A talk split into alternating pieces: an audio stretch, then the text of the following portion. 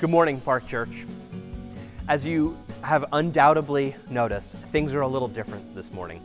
Namely, you're not here. You're at home, sitting on your couch, or at your kitchen table, or wherever you happen to have found us this morning. We are glad wherever you are, we are, we are glad that you have found your way uh, to this video worship experience.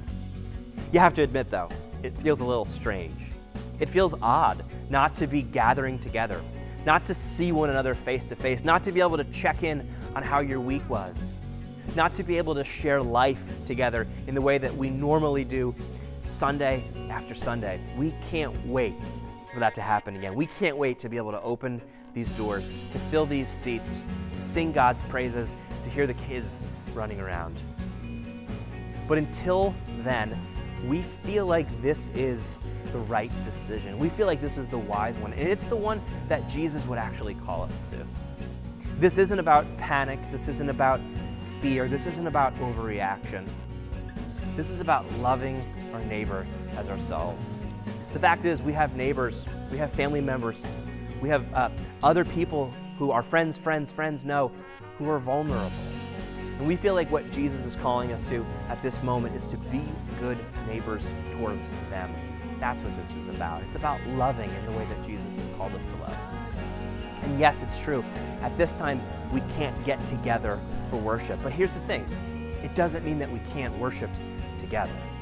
It doesn't mean that we can't pray together. It doesn't mean that God's Word, what God wants to say to us, can't address each of us together in a way that speaks into our lives. And don't we need that right now? At this time, almost like none other, don't we need to hear what God wants to say into our lives? I do. And that's what we've designed our time for this morning. And so you're going to get to hear a, a message from Michael about peace in the midst of chaos. Isn't that something that we all need right now? Then he's going to lead us through a time of prayer together. After that, we'll have some instructions on how you can actually share communion at your next meal with whoever you happen to be eating with. But before that, we're going to enjoy a song together. It's a song that we do here on Sundays called So Safe Shall We Go On. It's a song that speaks to this moment really like none other. Now, it might be a little strange for you to sing uh, in your living room, and we understand that. But this could be a time for you to reflect on the words. They'll be up on the screen. Listen to the words, listen to the song, let it penetrate you. Use this time to open yourself up to what God might be actually saying to you now.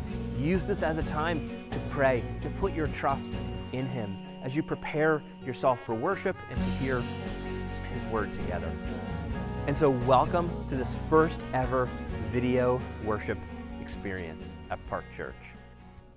We're glad that you have found your way here.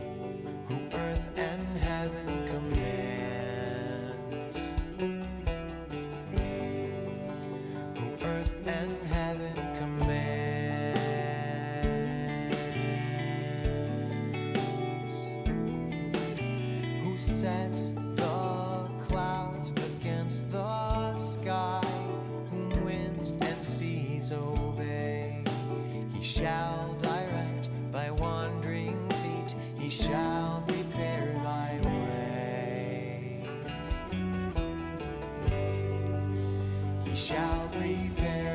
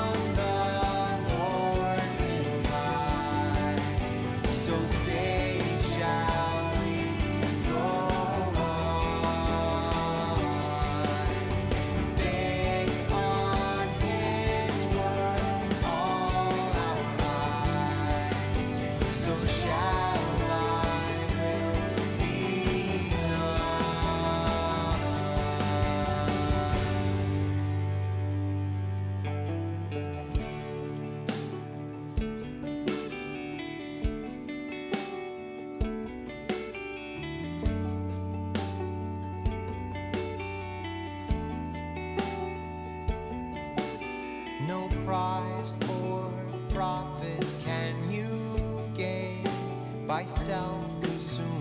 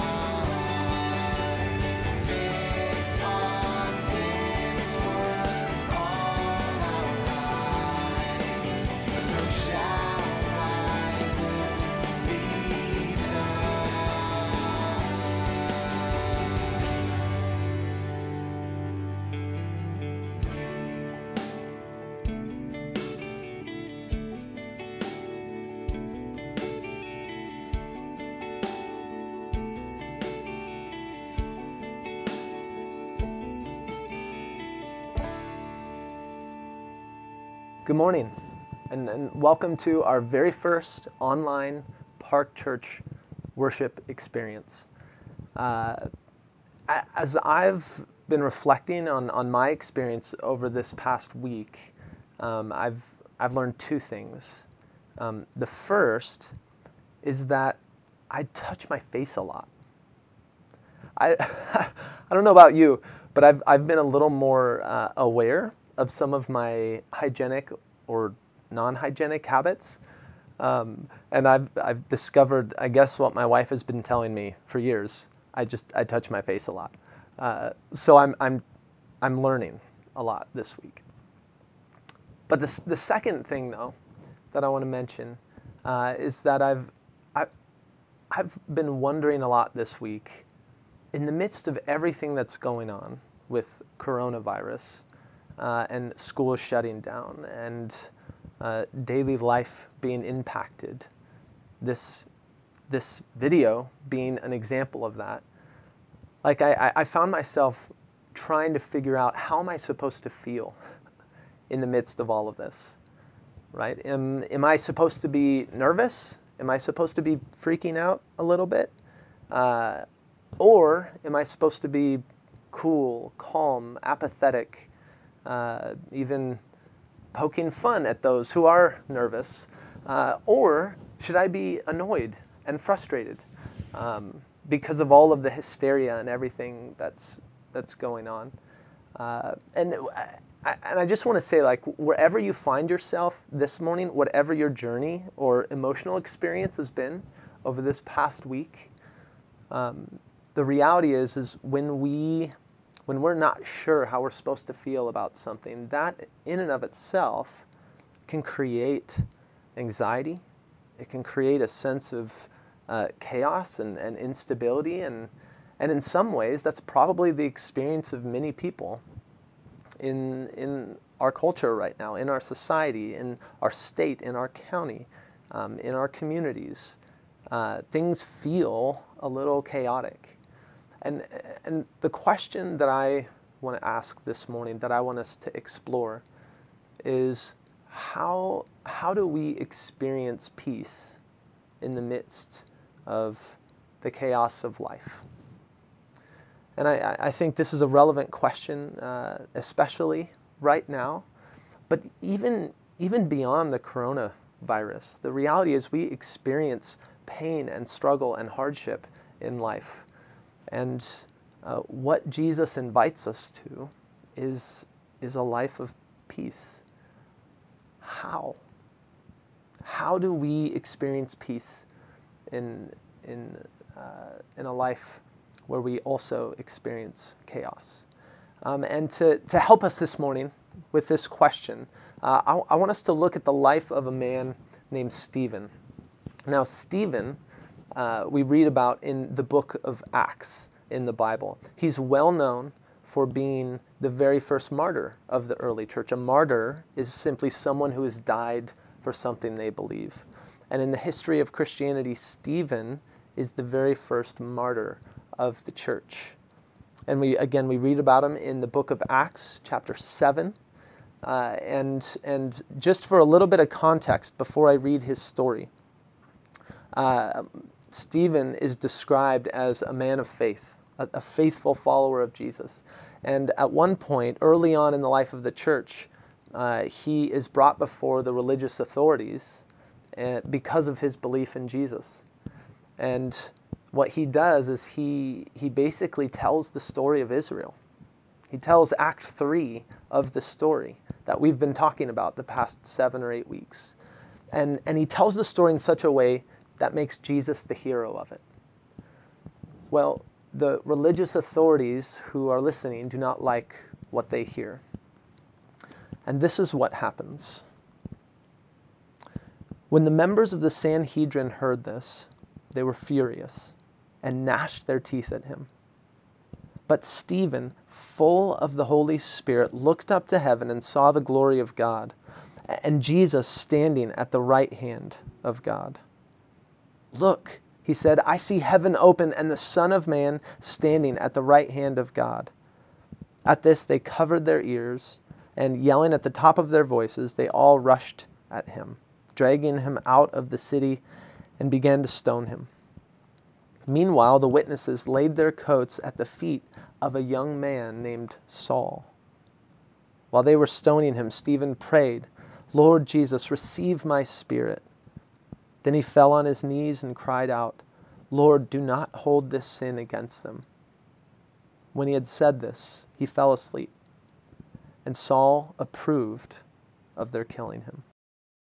I, I think that in, in the story of Stephen, what we find uh, is, is guidance for how we can experience peace amidst the chaos of life. Uh, the very first thing I notice when I read this story is, is what Stephen doesn't do. Right? Here in this story, we find Stephen surrounded by chaos. Right? He, he had just given this speech. People didn't like what he heard, and they were rather upset about it and in fact, they end up killing him. And yet, throughout the story, we find this sense of peace in Stephen's spirit. In fact, at the very end of the story, we're told uh, that Stephen fell asleep. Now, if this were a graphic novel, Stephen's death would probably be described in other ways. But, but Luke telling this story wants us to know that that Stephen, throughout this whole process, he, he had this peace about him, this non anxious presence. And, and so here he was, at peace, surrounded by chaos, this angry mob, right? And notice what he doesn't do. He doesn't run away. He doesn't, he doesn't try to get out of there, right? He confronts the chaos. He has the courage to stay and to speak and to be present.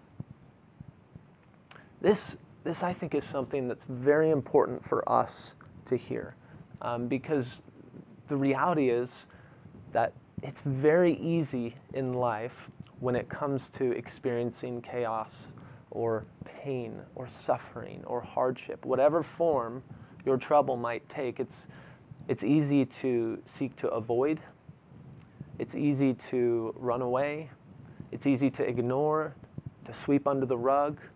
Or, especially in today's world, it's really easy to distract ourselves or to even numb ourselves with, with our devices. We have the ability to distract ourselves from whatever it is we are experiencing. Um, and yet, the problem when it comes to the chaos of life is that if we simply try to avoid it, then it's not actually going to get any better. And it's going to exacerbate the, the anxiety within our own hearts. There's, there's this classic children's book called Going on a Bear Hunt.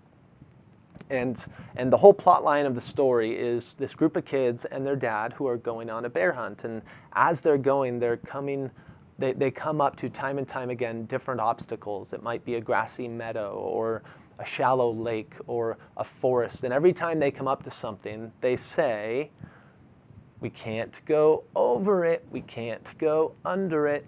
Oh no. What is it? Those of you who know? We've got to go through it. This idea of not being able to go over something or under something, but through something, is profound. And, and it's so much at the heart of what it means to follow Jesus. Jesus never promises us a, a chaos free life. But what he does promise, what he does offer, is peace amidst the chaos. But it doesn't come, we learn from Stephen, it doesn't come through running away, through avoiding. And, it's worth asking the question, even this morning, like, might there be something in your life that you find yourself avoiding, running from, uh, numbing yourself over? Um, might there be something that God's inviting you to confront? To be honest about. Uh, as we follow Jesus and as we look at Stephen, what we see is one who, who confronts the chaos, right? He doesn't run away. There's something else, though, that we have to notice when we read the story of Stephen, and, and that's, that's this. Did you notice where he looks? Did you notice where Stephen looks? Here he is once again surrounded by this angry mob, right? And, and in many ways, he's, he's in a court, right? It's a, it seems to be an informal court, but there's a trial scene uh, at, at play here. And, and Stephen's on trial, and it's very clear what everyone else thinks. They, they think that he's guilty, and, and the penalty, therefore, is death. This is a very serious situation. Stephen is in the midst of chaos. And yet, he doesn't look at the chaos. Like even, even literally in the story, he's, he's not looking at the crowd. We're told that Stephen, full of the Holy Spirit, looked up to heaven and saw the glory of God and Jesus standing at the right hand of God. Look, he said, I see heaven open and the Son of Man standing at the right hand of God. See, Stephen refused to look at the chaos that surrounded him, and instead, he looked at Jesus. And it's this beautiful scene where really what we're looking at is two court scenes, two trials. There's the trial with the mob who's angry that Stephen refuses to look at, but then there's another trial scene. And as, as Stephen looks up, it's as if in Stephen's mind that the veil that separates heaven and earth is pulled away. And he sees the glory of God seated on, on his throne and Jesus standing at the right hand of God. And the image that we're invited to have here is, is one of God being the judge, really the only judge who matters, and Jesus standing in the place of an advocate standing in the place of a witness, advocating on behalf of Stephen. And so, so do you see what's happening in the story? There's a crowd there, a mob, a trial, chaos, but he's looking at Jesus. And as he's looking at Jesus, he sees a God who loves him and is for him. And it's that, it's that encounter, it's that reminder of who he is as a beloved child of God because of Jesus that gives him this utter sense of peace. It gives him this utter sense of peace. It's all about where Stephen is looking. He's not looking at the chaos, he's looking at Jesus. See, the key to living a life of peace is not a matter of what you are experiencing, but where you are looking. Now, again, this doesn't mean that we go over or we go under the difficulties in life, the chaos that we're experiencing. In fact, it means we oftentimes have to go through it.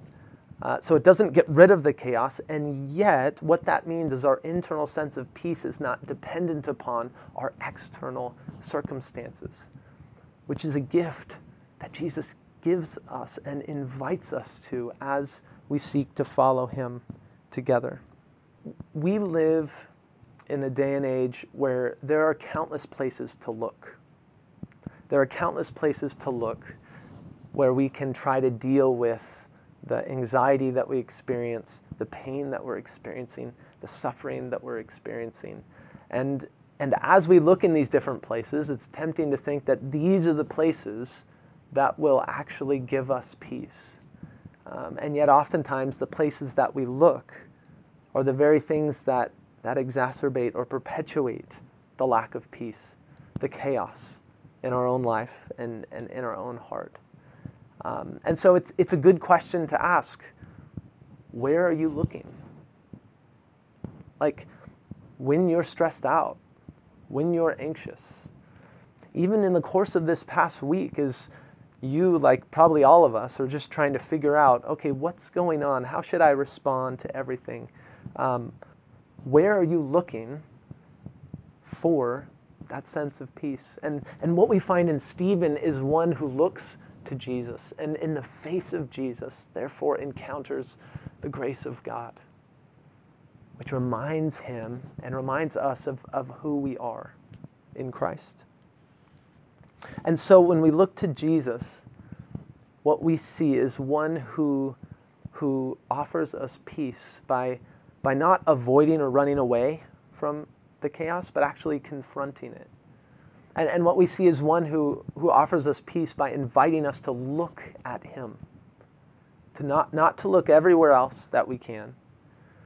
And, and finally, what, what we see when we look at Jesus, as Stephen faithfully followed him, is that we see one who invites us to trust in a God who does some of his best work in times of chaos the truth is, is that God does some of his best work in times of chaos.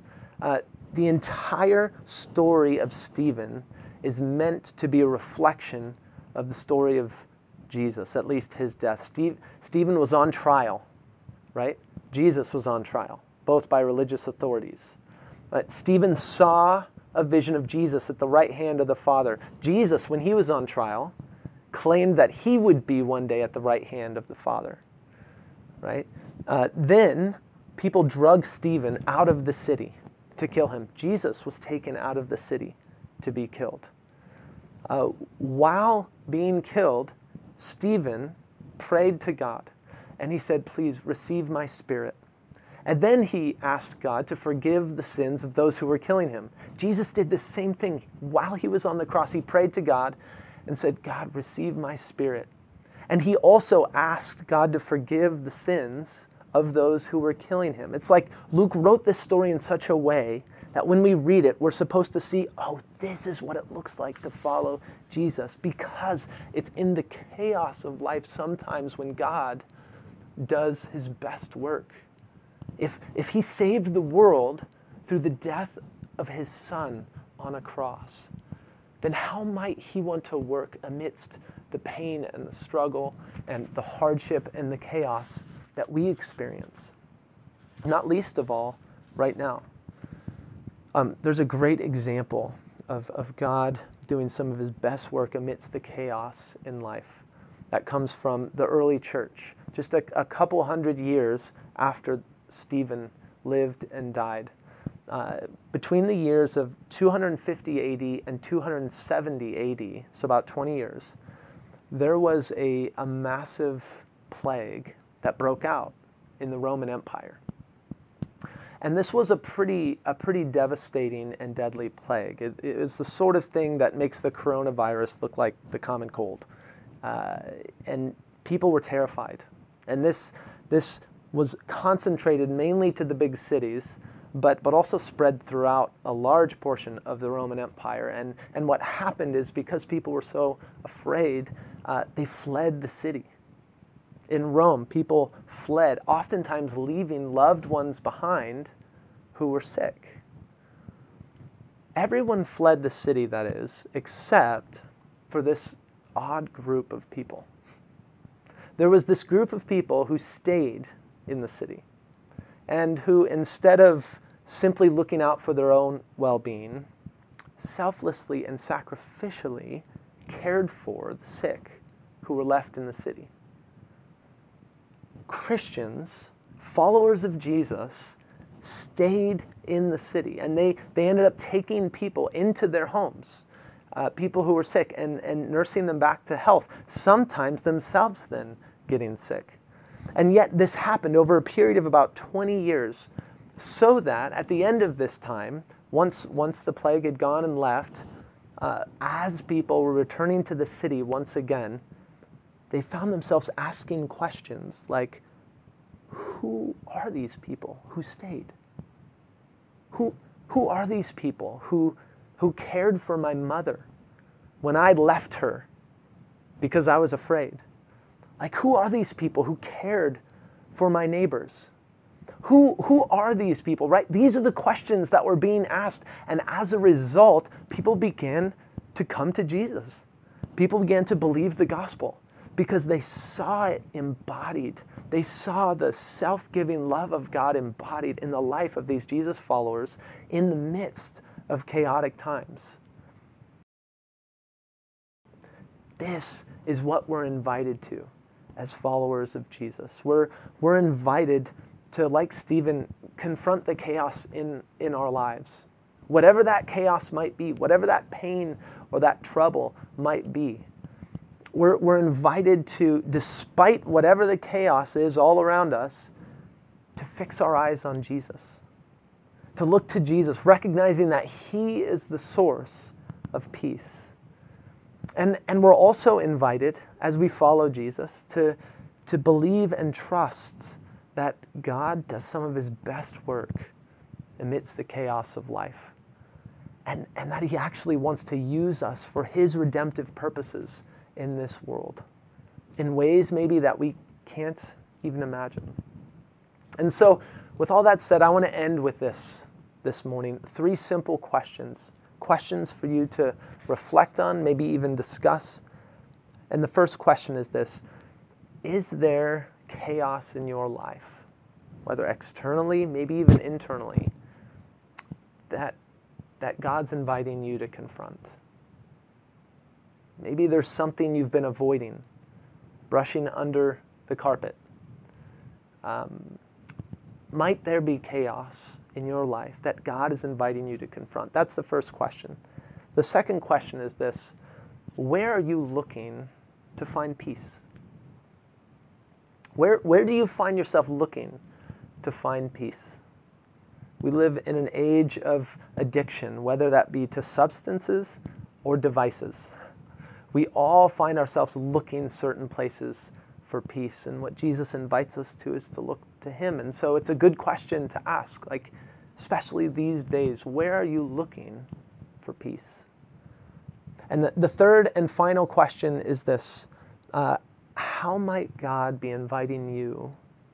How might God be inviting us as His people to be a peaceful, non anxious presence in the midst of uncertain times? This is a question that I'm, I'm thinking a lot about, and, and I hope that you're thinking about too. And at this point, I'd like to invite you to pray with me. Um, and and after, after I pray, I also want to invite you to open your Bible uh, to the book of Philippians, chapter 4, and just read verses 6 through 8 out loud. And, and whether you're by yourself or, or with family or friends, uh, I then invite you to pray as well. Uh, to pray for our community, for our leaders, for our church, for our neighbors. Um, would, you, would you please pray with me? Father, thank you so much for being good, for being, for being certain, for being our source of peace. I thank you also for, for Stephen and for the example that he set for us as one who, who was willing to confront the chaos, as one who, who looked to you and your Son, Jesus, and as one who, who believed that uh, you, Father, you do some of your best work amidst the chaos in life. Um, help us to be reminded of this. Help us to keep our eyes on you, Lord, um, and give us the courage and the peace that we need in order to be a non anxious presence in the midst of a time like this. Uh, we, we love you too, Father, and we pray in your Son's name by your Spirit. Amen. Every Sunday here at Park Church, we celebrate communion or the Lord's Supper. It's a meal that Jesus gave us 2,000 years ago so that we could remember and celebrate his death, his sacrifice on the cross, and his resurrection for us. That's the heart of what the Lord's Supper is all about. And so every week here, we break bread, we pour wine, we come forward, we dip, and we return to our seats. Obviously, we can't do that this Sunday, but it doesn't mean that you can't celebrate this meal at home, at your next lunch or dinner, wherever you eat. The very first Christians in the first century, the way that they celebrated the Lord's Supper, it was quite different than the way we do now. It was more like a regular dinner. It was actually more like a potluck dinner where everyone gathered together. And so you can think of your kitchen table, your dining room, your friend's dining room this evening, this afternoon, as something like that. Take it as an opportunity for you to celebrate the Lord's Supper together. Here's one way for you to do it. Before you sit down for lunch or for dinner, wherever you eat next, open your Bible to 1 Corinthians 11, verses 23 through 26, and read the words that Paul recorded there to help us remember this meal that Christ gave us. If there's a piece of bread at the table, uh, a bun, anything like that, take it and say, This is like the body of Christ, broken for you, for us. Break the bread and remember the way that Christ's body was broken for us. And then take a pitcher of any liquid, juice, wine, water, whatever it is, and pour it, pour it into everyone's cup. And say to them as you're pouring, this is like the blood of Christ that's been poured out for you, shed for the forgiveness of sins. And take a moment before you eat, before you drink, to thank God. To pray together, thank God for what He has done on our behalf, to forgive us of our sins, to free us from death, and to give us new life, and then eat together. It may not look like the Lord's Supper that we do here every Sunday, but it is just as That concludes our video worship for this morning. As you go about your week this week, whatever challenges you face, whatever fears, whatever anxieties are bubbling up, go in the peace of Christ. And remember the words that Michael mentioned, that Paul wrote as we go. Rejoice in the Lord always. Again, I say, rejoice. Let your gentleness be known to everyone. The Lord is near. Do not worry about anything, but in everything by prayer and supplication with thanksgiving, let your requests be made known to God. And the peace of God, which surpasses all understanding, will guard your hearts and your minds in Christ Jesus. And all God's people said, Amen.